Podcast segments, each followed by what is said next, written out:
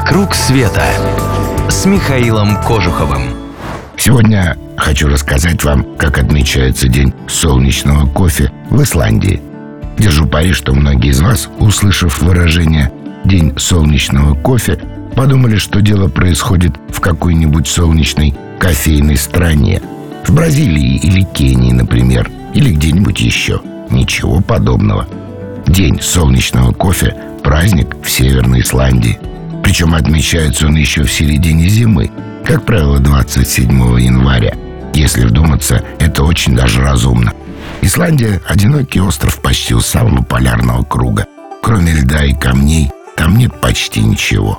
Особенно тепла и света. И особенно в середине зимы. Полярной ночи здесь нет.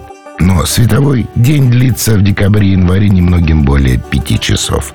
Вдобавок ко всему в Исландии хватает гор, так что жители многих районов всю зиму практически не видят солнца.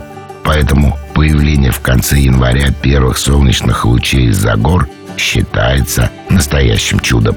И чем же еще отпраздновать этот день, как не чашечкой горячего ароматного кофе, который уже своим запахом навевает образы теплых стран.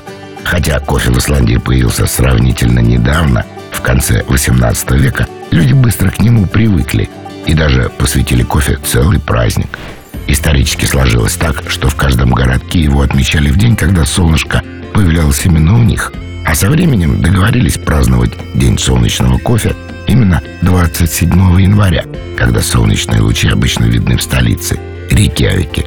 Но во многих отдаленных городках и поселках этот праздник по-прежнему отмечается как в старину, по солнцу, а не по календарю. И на мой вкус в такой спонтанности и непосредственности есть своя прелесть. Никто ничего не планирует, а когда появляется солнышко, люди, не сговариваясь, дружно наслаждаются кофе. К слову, хороший вопрос, когда ехать в Исландию. Летом, когда там тепло, но у каждого гейзера и водопада тысячи гостей из Китая. Или зимой, когда холодно, зато все красоты ваши. Решайте сами. Группы клуба путешествий Михаила Кожухова бывают в Исландии и зимой, и летом. Так что присоединяйтесь, когда вашей душеньке угодно.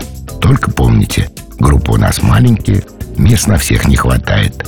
Так что не зевайте, присылайте заявку. Клуб путешествий Михаила Кожухова – это авторские поездки по всему миру, индивидуально или в небольшой группе с душой компании во главе. «Вокруг света» с Михаилом Кожуховым.